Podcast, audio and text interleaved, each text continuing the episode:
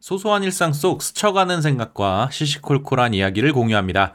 한량의 데일리 수다 방송 아무말 팟캐스트 시작합니다. 안녕하세요. 반갑습니다. 한량의 아무말 팟캐스트 진행자 한량입니다. 오늘은 제 소소한 일상과 관련된 이야기 나누어 보겠습니다. 여러분은 구독경제라는 용어를 알고 계시나요? 일정 금액을 미리 지불하고 정기적으로 상품이나 서비스 등을 이용하는 경제활동을 구독경제라고 통칭하는데요. 예전에 구독이라는 단어는 신문과 잡지 등 출판물을 정기적으로 사서 읽는다 또는 우유나 요구르트 등을 정기적으로 배달해서 마신다라는 의미 정도로 사용되었습니다. 그래서 저는 구독이라는 단어를 떠올리면 대학교 시절에는 뜬금없이 타임즈를 구독해달라는 전화부터 시작해서 이사를 하면 어떻게 하라는지 귀신같이 알고 찾아오는 신문 아저씨까지 다양한 구독과 관련된 장면들이 떠오르는데요. 현재는 구독이라는 단어가 어느덧 우리에게 어, 굉장히 친숙한 단어가 된 것 같습니다. 유튜브를 시청하면 항상 구독과 좋아요를 잊지 말고 꼭 눌러달라고 하잖아요. 아, 그런 의미에서 지금 이 방송 한량의 아무 말 팟캐스트 좋아요와 구독 제발 좀 꼭 좀 눌러주시고요. 그리고 미리 감사드리겠습니다. 여튼 구독이라는 단어가 우리에게 친근해진 것처럼 우리 일상에서 이용하는 구독 서비스 또한 증가하고 있습니다. 최근에 저도 제가 가입한 구독 서비스가 뭐가 있는지 궁금해서 list up을 해 보았는데요. 생각보다 꽤 많은 서비스를 구독하고 있더라고요. 그래서 오늘은 제가 가입한 구독 서비스 이야기를 해보려고 하는데요. 오늘의 주제는 어떤 구독 서비스를 이용하나요? 입니다. 사실 우리 주변에 구독 서비스가 굉장히 많습니다. 생각지도 못한 것까지 구독이 되더라고요. 스타일링 된 옷에서부터 시작해서 쿠팡, 요기요, 마켓컬리 같은 배달 플랫폼까지 그리고 뉴스에서는 심지어 자동차 배터리도 구독을 한다고 하는데요. 모든 기업이 다양한 분야에서 더 획기적인 구독 서비스가 없을까 피튀기는 경쟁을 하는 것 같습니다. 저는 개인적으로 컨텐츠 관련 구독 서비스의 이용 비중이 많이 높았는데요. 지난 2년간 팬데믹을 거치면서 하나둘씩 야금야금 가입했던 컨텐츠 서비스들이 지금은 10개 가까이 되는 것 같은데요. 어떤 서비스들이 있는지 한번 살펴볼까요?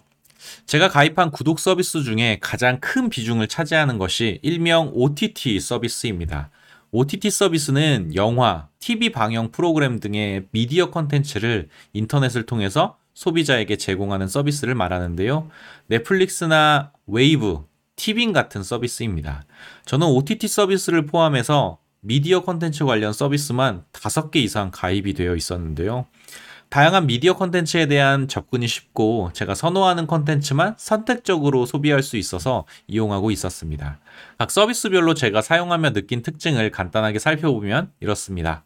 우선 첫 번째 서비스는 웨이브입니다. 웨이브는 지상파에서 방송하는 프로그램 거의 대부분을 다시 보기로 서비스하고 있는데요.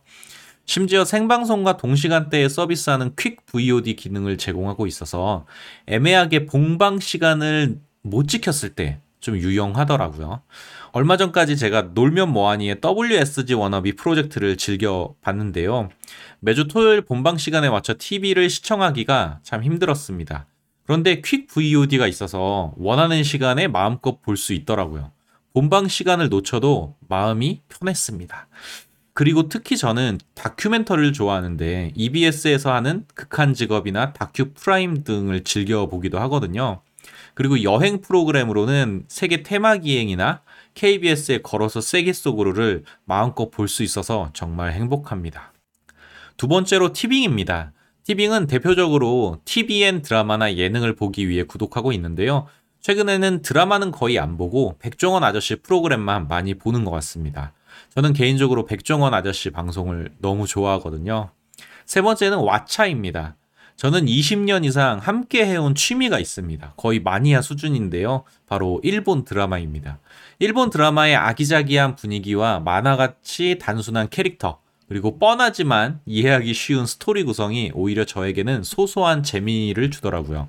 저는 일본 드라마가 가지고 있는 그런 가벼운 스토리와 아기자기한 정서를 좋아하는 것 같은데요.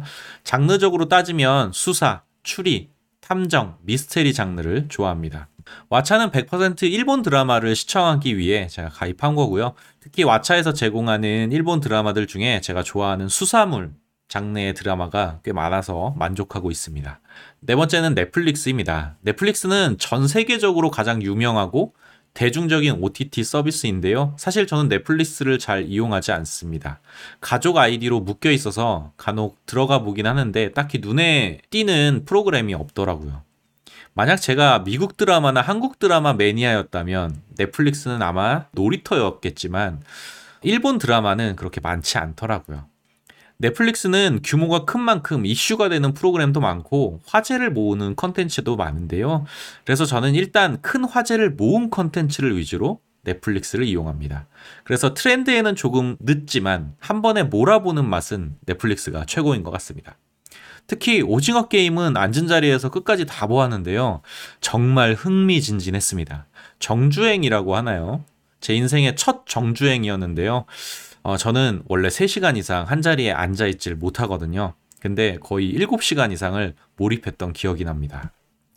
다섯 번째로 유튜브 프리미엄입니다. 여러분은 유튜브 광고 참을 수 있습니까? 저는 유튜브 프리미엄을 경험하고 유튜브 광고를 참을 수 없게 되었습니다. 돈을 받고 광고를 없애준다는 비즈니스 모델이 저에게 통할 줄은 몰랐는데 정말 광고 없는 세상에 300% 만족하고 있습니다. 그리고 유튜브 프리미엄이 가장 좋은 점은 화면이 꺼져도 오디오가 계속 나온다는 겁니다. 저처럼 이야기나 스토리텔링 컨텐츠 그리고 강연 영상을 많이 보는 사람들에게는 꽤 유용한 서비스인데요. 유튜브 화면을 끄고 마치 라디오 듣듯이 들을 수 있으니까요. 그래서 3프로TV 경제 방송을 틀어놓고 화면을 끄고 노래 듣듯이 방송을 들을 수 있습니다. 버스나 지하철에서 참 유용하더라고요.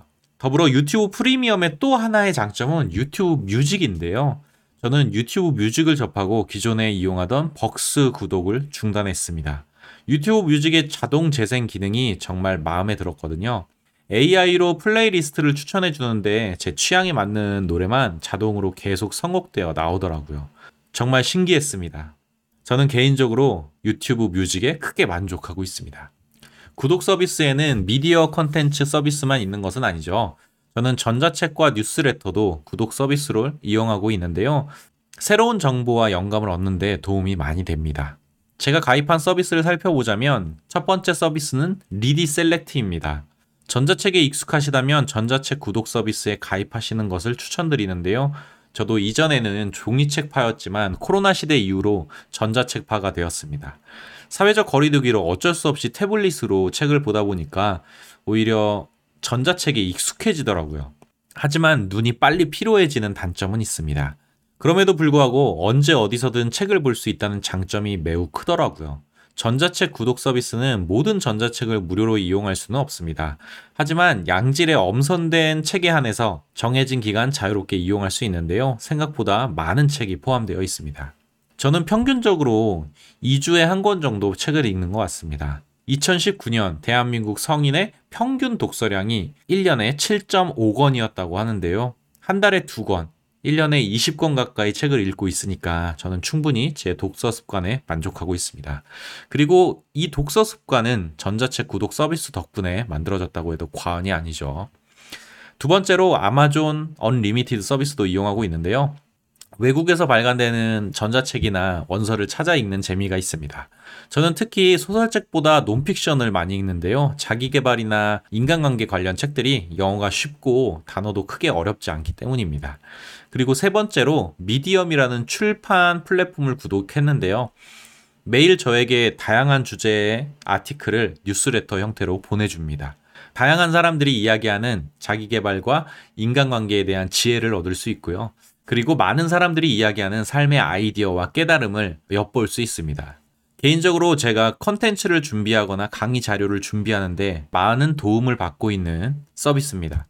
아, 제가 애용하는 컨텐츠 중에는 게임 컨텐츠도 있습니다. 그래서 저는 게임도 구독 서비스로 이용하는데요. 첫 번째로 애용하는 서비스는 MS가 제공하는 엑스박스 게임 패스 얼티밋입니다. 게임 패스 서비스는 매달 구독료를 내면 MS에서 제공하는 게임을 마음껏 즐길 수 있는데요. 서비스되는 게임 목록에는 꽤 유명한 게임들이 다수 포함되어 있습니다. 그래서 가성비가 좋기로 유명하죠. 심지어 클라우드 gaming 서비스를 이용하면 언제 어디서든 바로 게임을 즐길 수 있는데요. 콘솔이나 PC로만 즐길 수 있는 게임을 클라우드 서비스를 통해서 인터넷만 연결되어 있다면 스마트폰이나 태블릿으로도 쉽게 즐길 수 있다는 겁니다. 제가 이용하는 게임과 관련된 또 하나의 구독 서비스는 지포스 나우입니다. 지포스 나우는 제가 이미 갖고 있는 게임을 클라우드 서비스로 제공하는데요.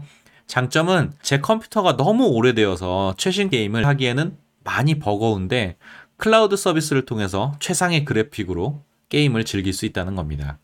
게임을 하기 위해 최신 컴퓨터를 사야 된다는 부담을 한층 덜어주는 서비스라는 겁니다. 아쉬운 건 모든 게임을 서비스하는 것이 아니라는 겁니다. 서비스 가능한 게임에는 제한이 있지만 그래도 제가 좋아하는 게임이 서비스 목록에 들어와 있어서 다행히 잘 즐기고 있습니다. 오늘은 제가 가입한 구독 서비스에 대해 이야기해 보았는데요. 저도 정리하면서 정말 엄청 놀랐습니다.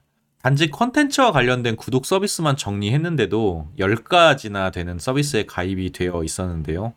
MS 오피스 365나 쿠팡, 요기요 같은 다른 구독 서비스까지 합치면 더 많아질 것 같습니다. 아이고, 이거 구독료만 한 달에 얼마야? 갑자기 난 흑우인가 라는 생각이 드네요.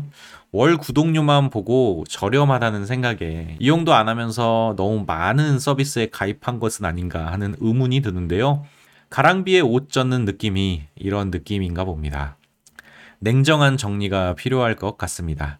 여러분은 어떠신가요? 여러분은 어떤 구독 서비스를 이용하고 계십니까? 그리고 어떤 구독 서비스에 만족하고 계신가요? 여러분의 구독 서비스 활용법도 댓글로 공유해 주시면 좋겠습니다. 제가 준비한 이야기는 여기까지고요. 긴 내용 들어주셔서 감사합니다. 다음에 만나요. 안녕. 뿅!